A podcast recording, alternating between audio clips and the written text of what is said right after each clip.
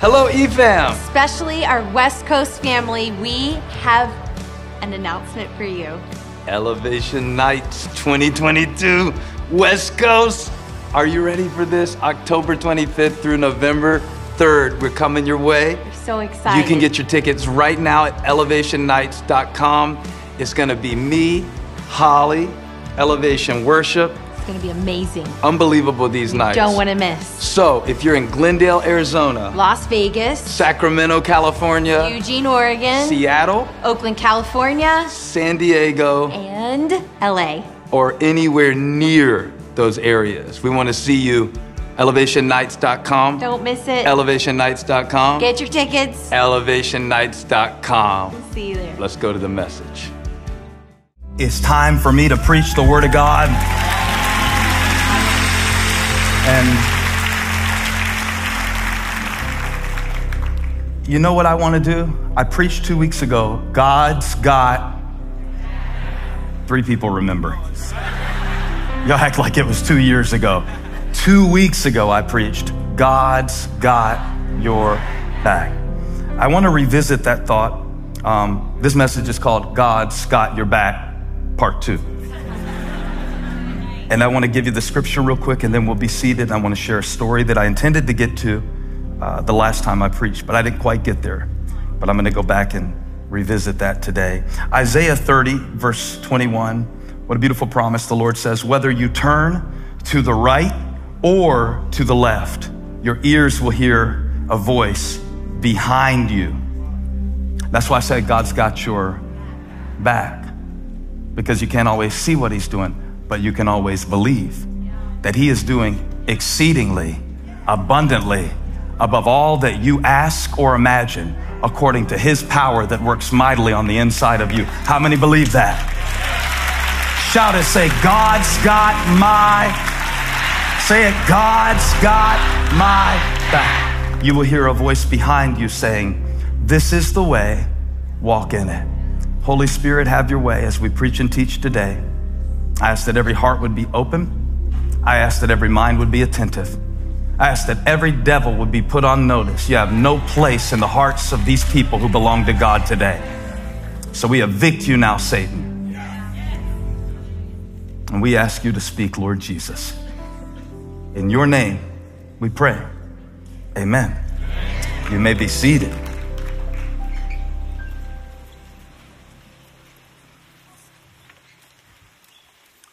Um, oh, stay, stay one second.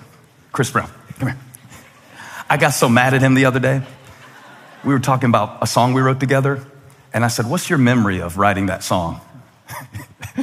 he goes, That we stayed really late. That's what you said. Yeah, but That's all you said. that was my entry. He said, I remember we stayed really late. That's not all I said. No, but for me, it was just such a beautiful memory. I was like, That's all you remember? wasn't my best response. Well, no, in your defense, here's what he said. He's like, he's like, you remember everything. Absolutely. And, and that's not true. I don't remember it. Well, I remember everything. I just don't remember everything right.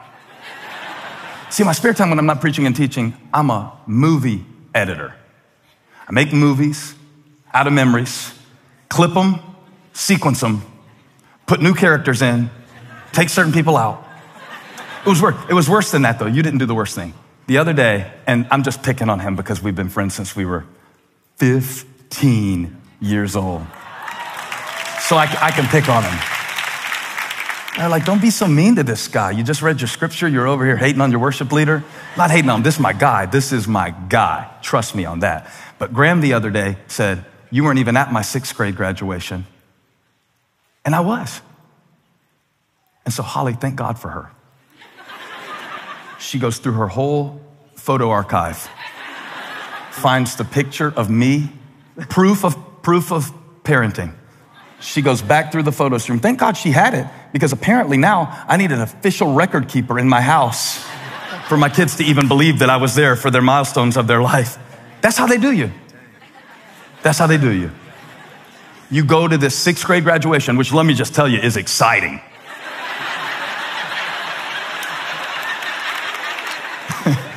and they don't even put you in the movie. Okay, I just wanted to point out that. So, so we're telling, and it got me, it got me thinking about the stories that we tell, which of course took me to me and Chris's favorite musical, Hamilton, by the apostle Lin Manuel Miranda, who wrote the song, Who Lives, Who Dies, Who Tells Your Story. And I thought that was a profound question to ask. Who tells your story? How did he turn the story of a treasury secretary into something I would pay money to watch? How did he do that? He told the story in such a profound, enthralling, entertaining, and heart wrenching way. And I have seen Hamilton now seven times, not on Disney Plus, in person. I have a whole line item in my budget called Hamilton. I love it. Saw it my wife, saw it my daughter. I take people, I drag people, I convert people. I'm an evangelist for Hamilton. But he, he did a song, Who Lives, Who Dies, because he's telling the story of Alexander Hamilton, which we all heard in history class. Nobody paid to hear it. But he told the story in such a way that I've seen it seven times. I didn't repeat history class seven times, but I went to see how he told the same story seven times. And one of the songs he did said, Who lives? Who dies? Who tells your story? I mean, I was telling Chris, I remember when this and that, with the song and this and that. He's like, I just remember it was really late. And I'm sure he would have said more, but I cut him off because, see, I don't really like to sit through long stories, um, especially if I've heard them before. And even when I'm telling a story, I'm scared to death that the other person has heard it. And we were, we had a guest preacher here last week who was amazing. Did you love Dr. Dr. E. Dewey Smith? What a great preacher. And as I was sharing with him after uh, the service and after he preached, we were getting to know each other. And he was telling me a story about his life and he was cutting it short. And his wife goes, Tell him this part and tell him that part and tell him that part. And so he did. And it was all fascinating, interesting. But to him, it was boring because he'd been telling that story for 30 years. Well, then I went to tell him a story and I told it in like two or three sentences. And Holly, who has the ability to really tell good stories and doesn't mind taking her time in the process, goes, Don't cut it short. Tell him the whole story. This is a good one, she said. And every time I would skip something, she'd put it back in and she'd start putting it back in. And by, by the time we had sat there, our food was cold, but we knew each other. I want to tell you a story today that kind of illustrates what Isaiah said, where he said, Your ears will hear a voice, your ears will hear a voice behind you saying, Watch this, this is the way, walk in it.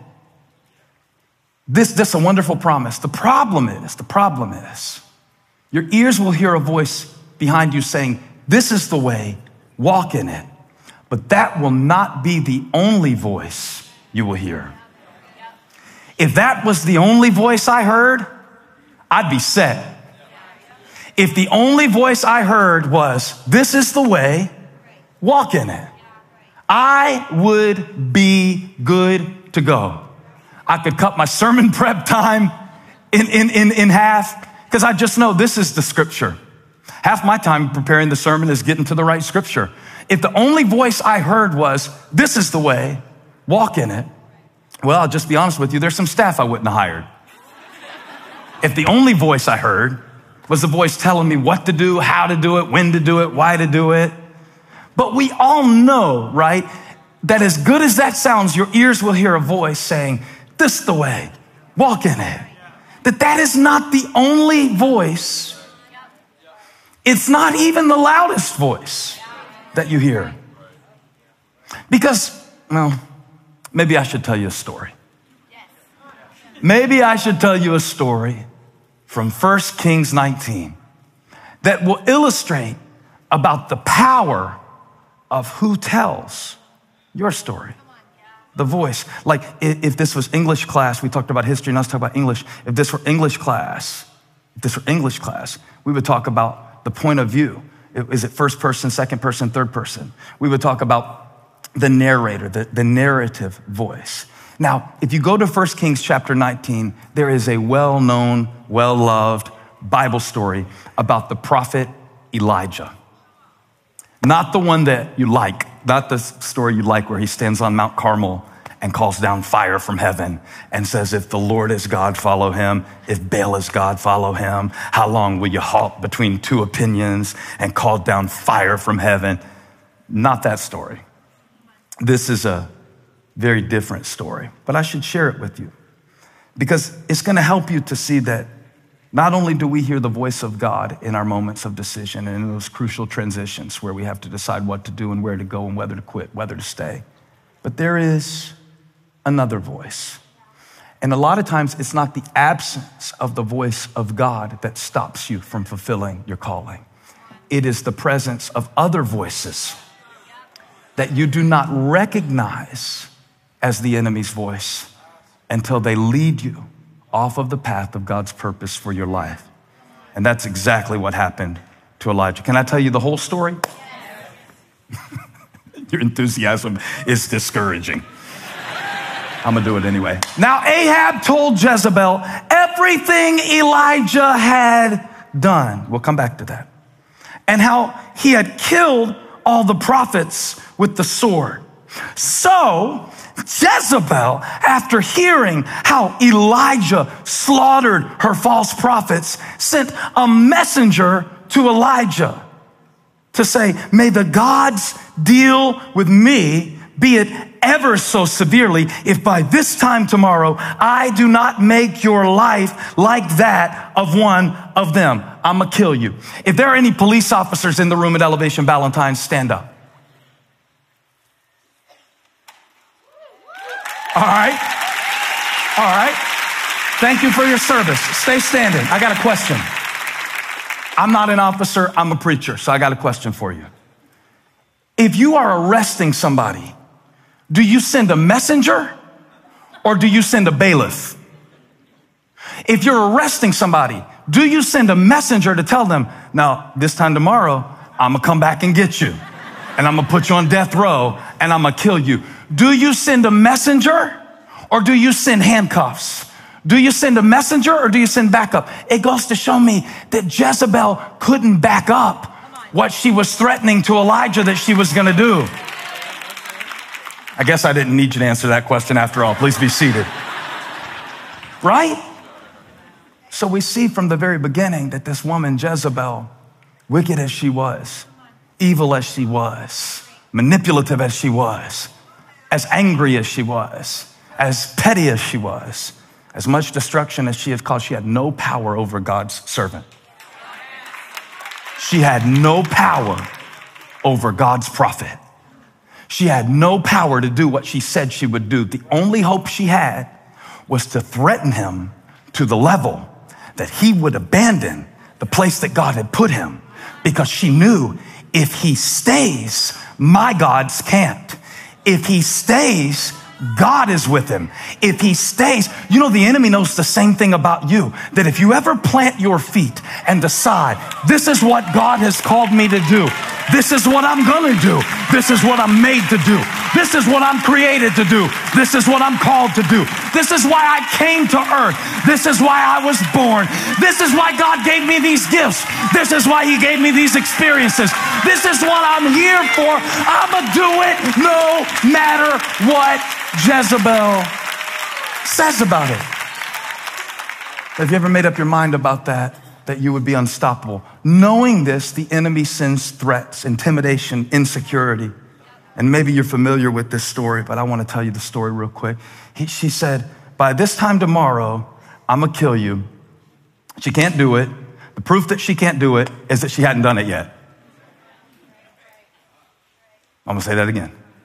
The proof that the enemy can't do to you what he keeps freaking you out that he is going to do to you is that if he could, he would have by now. Woo! Woo! Thank you, Jesus. So you mean, so you mean, so you mean he doesn't have any power over me that my thought patterns don't give him. That's right. Now, now Jeze- Jezebel is a person in history. She's a Phoenician queen. She brought uh, Baal, idols of Baal and Asherah, and she really turned the nation away from God when she married Ahab. But, but look at verse three, because it is not her threat that is the most significant part of this passage. And it's not Elijah's feelings. Because verse 3 says Elijah was afraid and ran for his life. The way that is worded gives the indication that he thought she actually could do what she said she would do. I don't believe that. I'll show you why.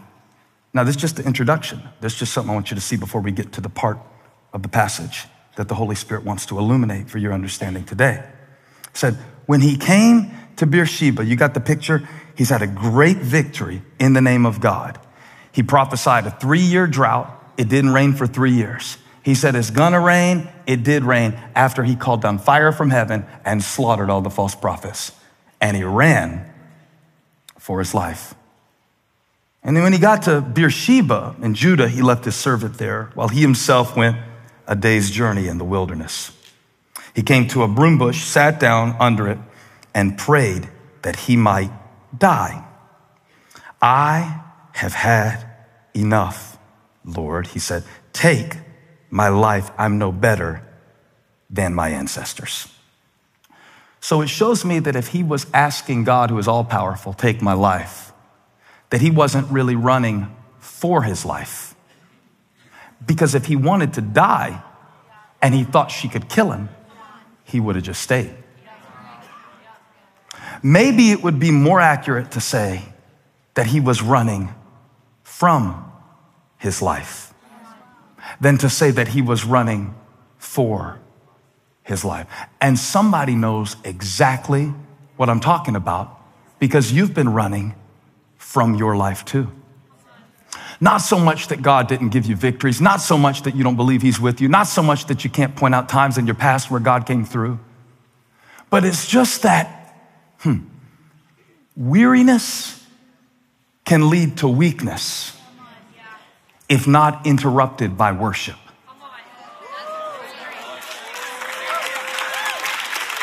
Who are you? You talk to me all the time when I'm preaching. I've always wanted to meet you. I love you so much. I hear you on every sermon I have preached for the last seven years, and I love you for it. Thank you. Send her like $5,000 worth of flowers this week from me. I'm telling you. Because look, look, look. The prophet said, the prophet said, Take my life, Lord. I am no better than my ancestors. I'm gonna give you a contrast here and you're gonna find yourself right in it because you're like, not a prophet. I don't have anybody trying to kill me. I don't even know why I came out here today. This guy is telling me a story about an epic prophet and I am just trying to get my kid back in school and I am just trying to pay my rent and this doesn't relate to me at all. You're wrong. You're so wrong.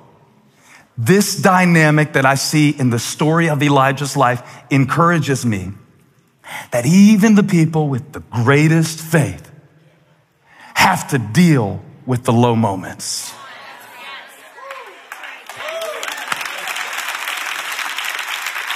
Don't let these Instagram Christians fool you. They only post the moments that they're proud of. But if I could follow them around with a camera, just for three hours in the right situations, we would see them in this state as well. Aren't you grateful the Bible didn't take these parts out? Because would have been easy for the Holy Spirit to be like, don't put that on Elijah, it makes him look bad. That's bad PR for the prophet. If we want the prophet to be in the Bible, he's got to be up there on the mountain, but you can't put him down there by the broom bush. Look at this guy. This guy, you would edit this out of your story too. I'm telling you right now, you would edit this out of your story if you were the editor. But see, the Bible cares enough about our low moments to tell us that Elijah prayed he might die. I have had enough, Lord. Take my life. I'm no better than my ancestors. Then he lay down under the bush and fell asleep. And all at once, an angel touched him and said, Get ready, is about to be your favorite verse in the Bible. Get up and eat. I gave you a verse to shout over right there. Get up and eat. I think I'm going to memorize that one. You know, people have life verses. My life verse is 1 Kings 19, verse 5, part B, part B, part B. That's a good part. Now look at this. He looked around and, okay, okay, okay. The, the Holy Spirit showed me this. There by his head, by his head was some bread baked over hot coals and a jar of water. Man, if I'd have known running from God was this much fun, I'd have started sooner. God sends him a personal chef, not a DoorDash, a personal chef to the broom bush and said, There by his head was some bread baked over hot coals and a jar of water. And he ate and drank and then lay down again. And the angel of the Lord came back a second time and touched him and said, Get up and eat, for the journey is too much for you. So he got up, ate, and drank. Strengthened by that food, he went back and did what God told him to do. No, he traveled 40 days and 40 nights until he reached Horeb, the mountain of God. And there he went in a cave, spent the night. So, did you see it? How God had his back even while Elijah was running? Did you see it? How God fed Elijah even when Elijah didn't have faith? Did you see it? How God carried you through some dark seasons of your life where you denied that He even existed? Did you see it? that he followed you right there into that hospital room. Did you see it? That he followed you right there into that divorce court. Did you see it? That he followed you right there to that broom bush. God's got your back. Spurgeon preached a sermon. He talked about the turned back. He talked about not, not God having his back to me, but me having my back to God and how God will feed you even when you are being led by your feelings away from his will for your life. And there by his head was the provision of God. Right by his head. And yet, it wasn't enough to turn him around because even though the angel dropped off the provision by his head, Jezebel was in his head. The angel drops off the food by his head. Jezebel is in his head. Life lesson. Be very careful who you let in your head.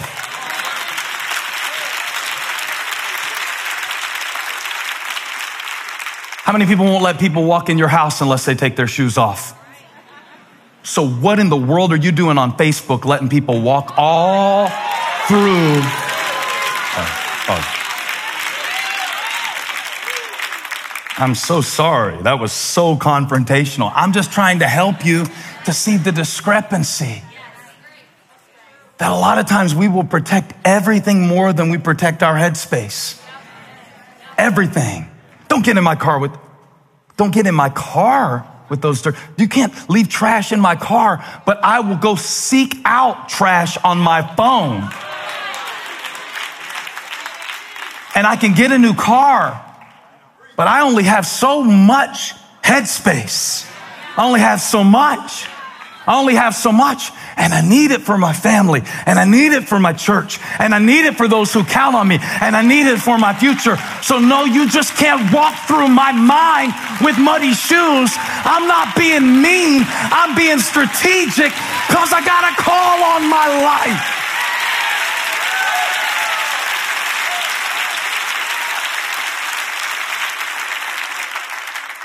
And he went in a cave and spent the night 40 days away from the northern kingdom where the wicked King Ahab was still reigning, even though Yahweh God had just sent a shower to prove his presence and revival was on the way. Ah, but the enemy always wants to threaten you to make you run at the time of revival.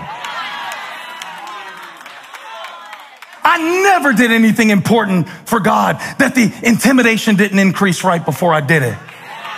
I'm talking about breaking down, crying, freaking out, stomach sickness, all of it. Just to try to get me to run from what God is doing. And he goes in a cave. How many times have you heard me preach about this cave, Holly? she said a few. How many times have you seen me go in that cave in my personal life? Yeah. Yeah. Yeah, I know this cave well. Because not so much the physical implications of the cave. You know, we call it a man cave, and that's supposed to be a good thing. But when a man goes in the cave, the cave of your own counsel,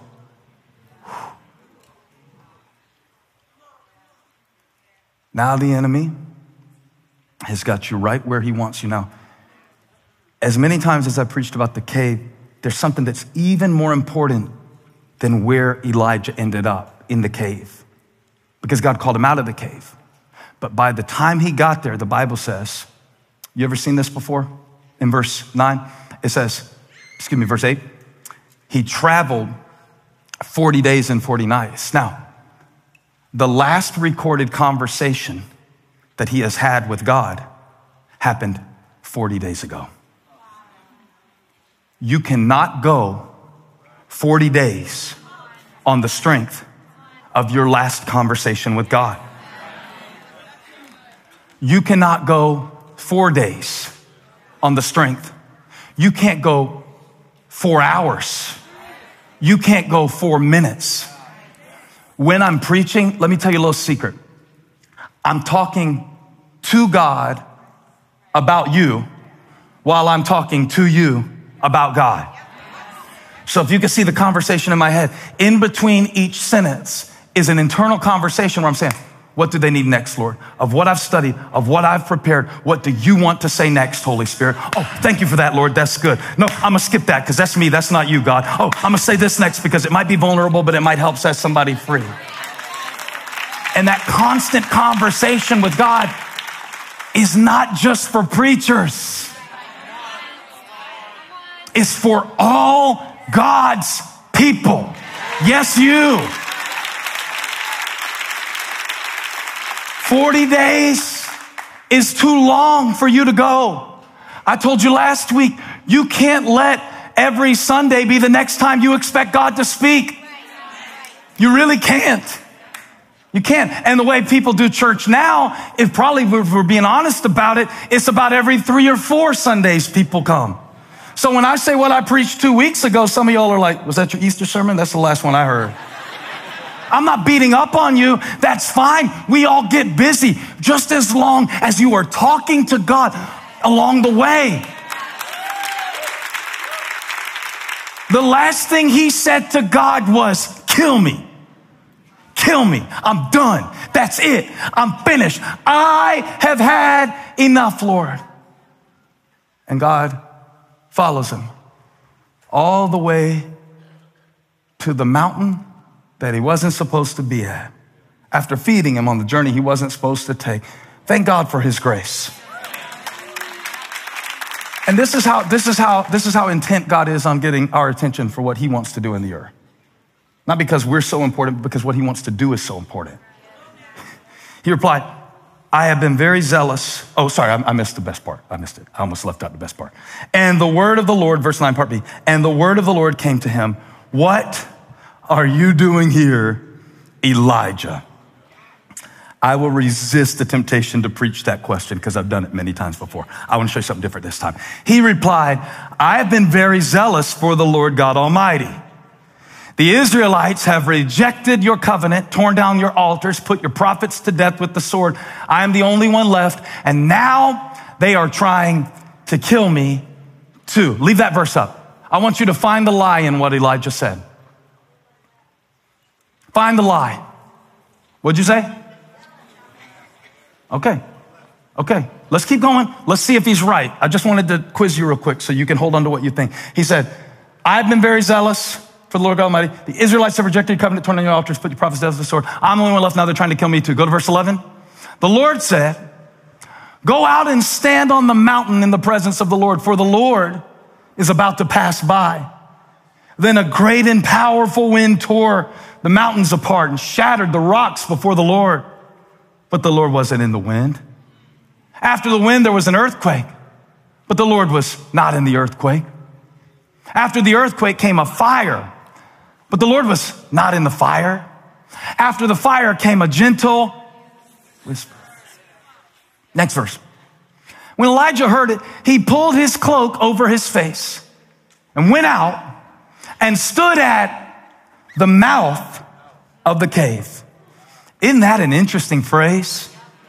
I know this isn't what it means, but it almost reminds me that the whole time he's in the cave, that there's talk going on that doesn't come from God. The mouth of the cave, that the whole time he's in that cave, he's playing a conversation. The whole time he's in that cave, there's a conversation happening in the cave, the whole time that you withdraw from people, the whole time that you pull back from community, the whole time that you skip what God gave you to do because it's too hard, the cave keeps talking. It's an echo chamber. It just bounces around. It just goes back and forth and back and forth. 40 days to get to the cave. Spent the night in there. And the Lord asked the question, What are you doing here? And watch his answer in verse 14. Give me verse 14. He replied, I have been very zealous for the Lord God Almighty. The Israelites have rejected your covenant, torn down your altars, put your prophets to death with the sword. I am the only one left, and now they are trying to kill me too.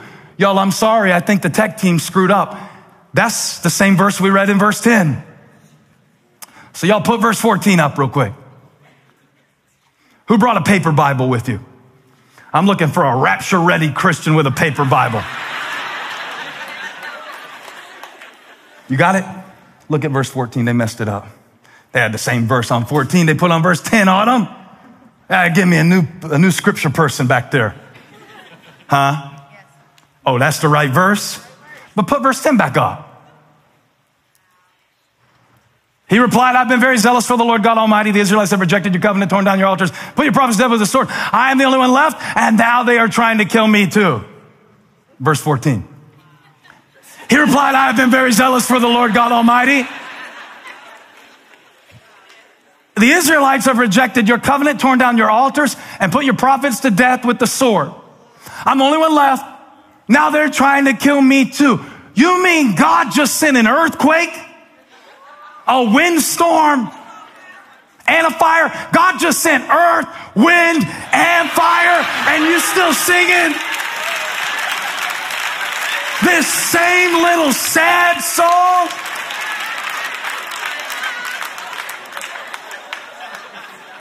Say, leave it up, leave it up. I just want you to see it for yourself. How we can we can get stuck in a story, and God can do crazy things all around you to show you I'm still who you thought I was. I'm still who you claim me to be in the mountain you forgot in the game.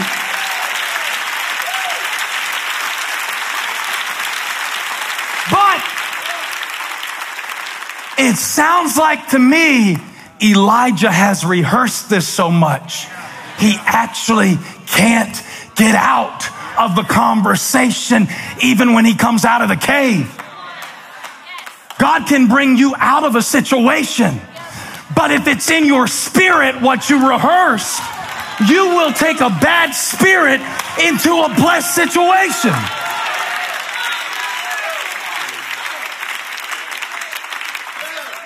I mean, after all, he had 40 days to practice this speech. He's got it down now. With, with, every step he took away from the will of God for his life, away from the purpose of God for the prophet, away from where God showed him miracles. Every step he took away in isolation, Jezebel's voice got louder. And then he just starts leaving out the best stuff in the story. I don't think this is the story he was telling 40 days ago, fresh off the encounter on Carmel. I think when he started walking away from where God called him, he was probably saying some other stuff too. You know, this is really hard and I'm really tired and I want to die. I mean, I saw God do great things on Mount Carmel, and I do believe that there's hope now that God has sent the rain. With every step that he took, rehearsing the wrong story, it reinforced how big his enemy was, how intense his loneliness felt, and it diminished what God had done. That's exactly what Jezebel intended with her threat.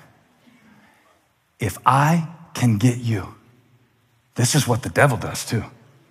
If he can get you to rehearse the wrong story, you will literally think it's true by the time you get to the cave. And then you cave. You cave. You don't have the strength to stand. You're not weak, you're weary. And with every step that he took by himself, without talking to the God who brought him this far, the devil was able to delete different things that could have been in the story. I mean, it said that Ahab told Jezebel everything Elijah had done, and that's why she threatened him. Ahab goes home and tells Jezebel, This dude, don't mess with this dude. You better do something about him. He's going to yank your whole idol worshiping kingdom out of your hands. He's going to send you back packing to Phoenicia. This dude is crazy. He had them cutting up bulls. This dude had, this dude told them to take water in a drought, four jars of water, and pour the water on the wood three times, and then called for fire. This is not exactly a strategic mastermind, but he is a spiritual giant. He was wetting wood and praying for fire. That's what Ahab said. That's what Ahab said. His enemy was doing a better job telling his story than he was.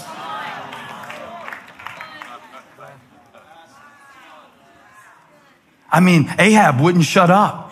He, he, said, he told Jezebel everything Elijah had done. He didn't leave out any details. And then he got the bulls and then he started taunting them. And then he was like, hey, maybe you should call louder. Maybe Baal's in the bathroom. He told everything Elijah had done. He told how Elijah had told him in uh, chapter 18 where, where he said there's a cloud the size of a man's hand. And his servant said, I don't see anything. And Elijah said, well, the problem isn't with God's word. It's with your eyes. Go look again. He sent that poor servant. Remember when I had you running up and down the stairs one time preaching this passage? Yeah, yeah, yeah. I sent him back and forth seven times, the most cardio he had ever done in his life. And then I sent him back and forth and talked about the frustration of faith. He told uh, Jezebel all that. Ahab did. The enemy did. The enemy did. Because the enemy is a better storyteller than most of God's children. He'll tell you stories. Here's how good he is. Here's how good he is. He will just make up stuff that might happen. Wow. That might happen. And then he will emphasize the hypothetical as you forget the historical. So all Elijah really had to do was give the devil a history lesson. All Elijah really had to do to stop himself from going in the wrong direction, from sinking into the depths of despair, to be saying, I'm suicidal. I don't want to live. I don't want to do this. They're trying to kill me. All he had to do while he was walking was stop for one moment and tell the story like it really happened. Because I thought I was the only one. But my God is Yahweh. I stood on that mountain all alone. I called down fire. I wet that wood, and God came through. I went to the brook called Cherith, and the birds brought me food. I went to the widow's house, and I multiplied her oil. Why do you keep deleting all the stuff that God did and adding stuff that the enemy might do and running from your purpose?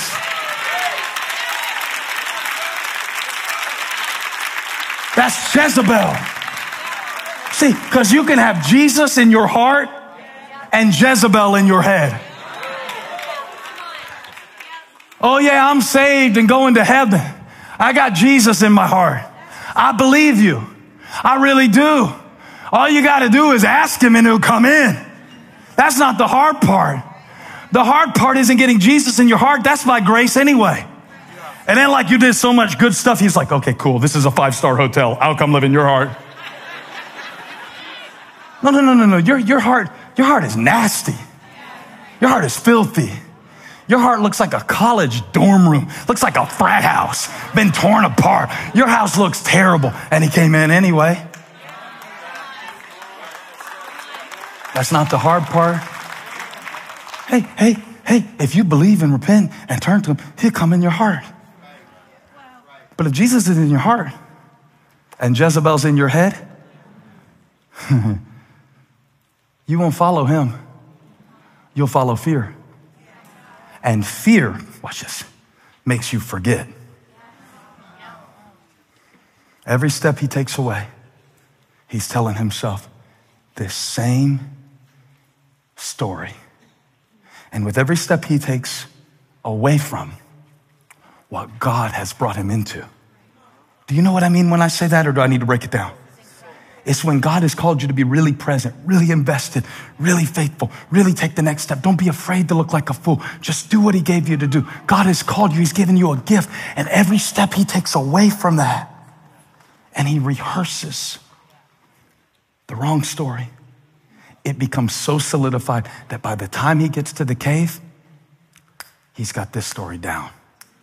Not even the earthquake, the windstorm, or the fire can reverse what he's rehearsed. Not even the greatest act of God. So, God, come here, Hall. So, God's like, I know what to do. Come here, come, come on up stage, come on up stage. God's like, I know what to do. Since I got your back, you know, since I know you, since I made you, since I called you, I'm going to whisper it. Because I'm right here. What are you doing here, Elijah? Elijah's like, I have been very zealous for the Lord God Almighty. Now, now here's, here's, why, here's, why I think, here's why I think Elijah's speech sucks. This is why I think his story is trash. Put it back up, verse 10 or 14, doesn't matter. They're both the same stupid story. the same stuff over and over again. You know how you get when you get stuck in a story? We used to say in, in my house, that's my story, and um, all right, let me tell you something new. Your mama didn't tell you this one. That's your story, and you're stuck in it.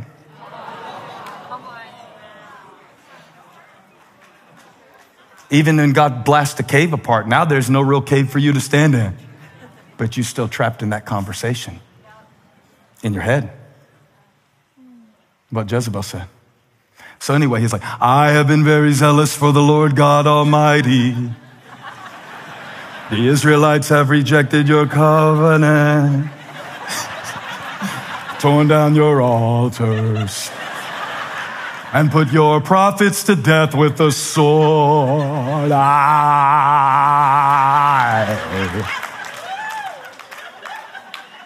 That is why the story stopped because of what he started with. I.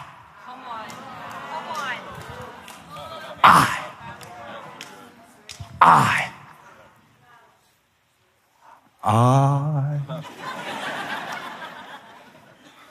Wherever this story goes next, it is going to be confined by the point of view of the narrator. You can't narrate by faith in first person. In fiction, they have what's called a third person narrator.